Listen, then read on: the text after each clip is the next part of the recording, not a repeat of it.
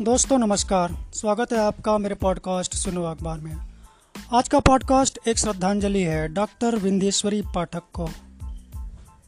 आप में से बहुत से लोग जानते होंगे डॉक्टर बिंदेश्वरी पाठक सुलभ इंटरनेशनल के संस्थापक रहे और उन्होंने हाथ से मैला ढोने की प्रथा को देश में समाप्त किया और देश में सुलभ कॉम्प्लेक्स की ढेर सारी स्थापना की। उन्हीं को समर्पित है आज का यह पॉडकास्ट डॉक्टर बिंदेश्वरी पाठक को, जो कि 15 अगस्त 2023 को हमारे बीच से संसार से विदा ले गए। पाठक जी वो हस्ती थे जिन्होंने देश से हाथ से मैला उठाने की प्रथा को ख़त्म करने का बीड़ा उठाया था और बड़े ही लगन और समर्पण के साथ इस कार्य को पूरा करते हुए सुलभ इंटरनेशनल की स्थापना करके सुलभ शौचालयों द्वारा पूरा किया। इसके लिए हम उन्हें शत शत नमन करते हुए श्रद्धांजलि देते हैं।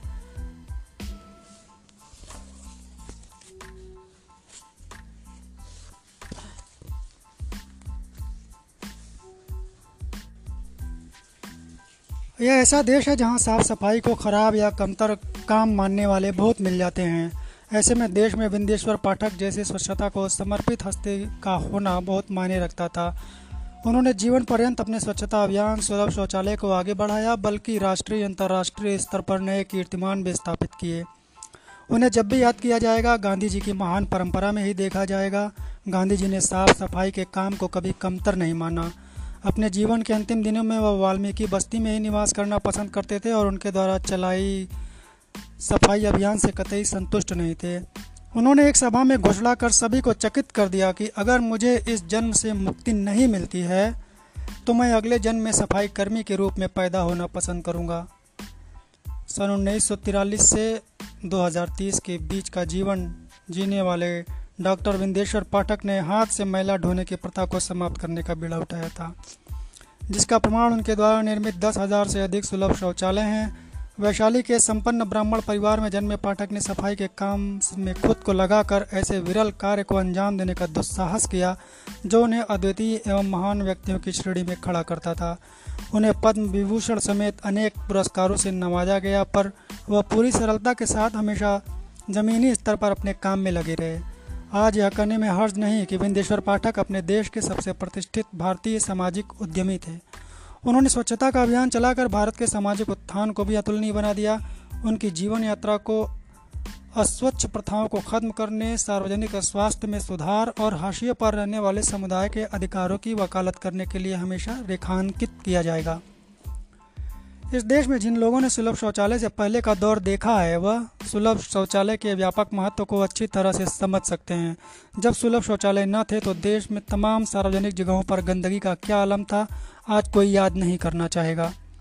उन्होंने देश को गंदगी से बचाने के लिए जो काम किया, वह काम सरकारें आज भी ढंग से नहीं कर पा रही हैं। उन्होंने करोड़ों लोगों का जीवन सुधार दिया। 1970 में उन्होंने सुलभ इंटरनेशनल की स्थापना की। इस नवाचार से न केवल खुले में शौच की समस्या का सम्मानजनक और स्वच्छ समाधान प्रदान किया, बल्कि जल जनित बीमारियों को रोकने और समग्र सार्वजनिक स्वास्थ्य को बढ़ावा देने में भी महत्वपूर्ण भूमिका निभाई।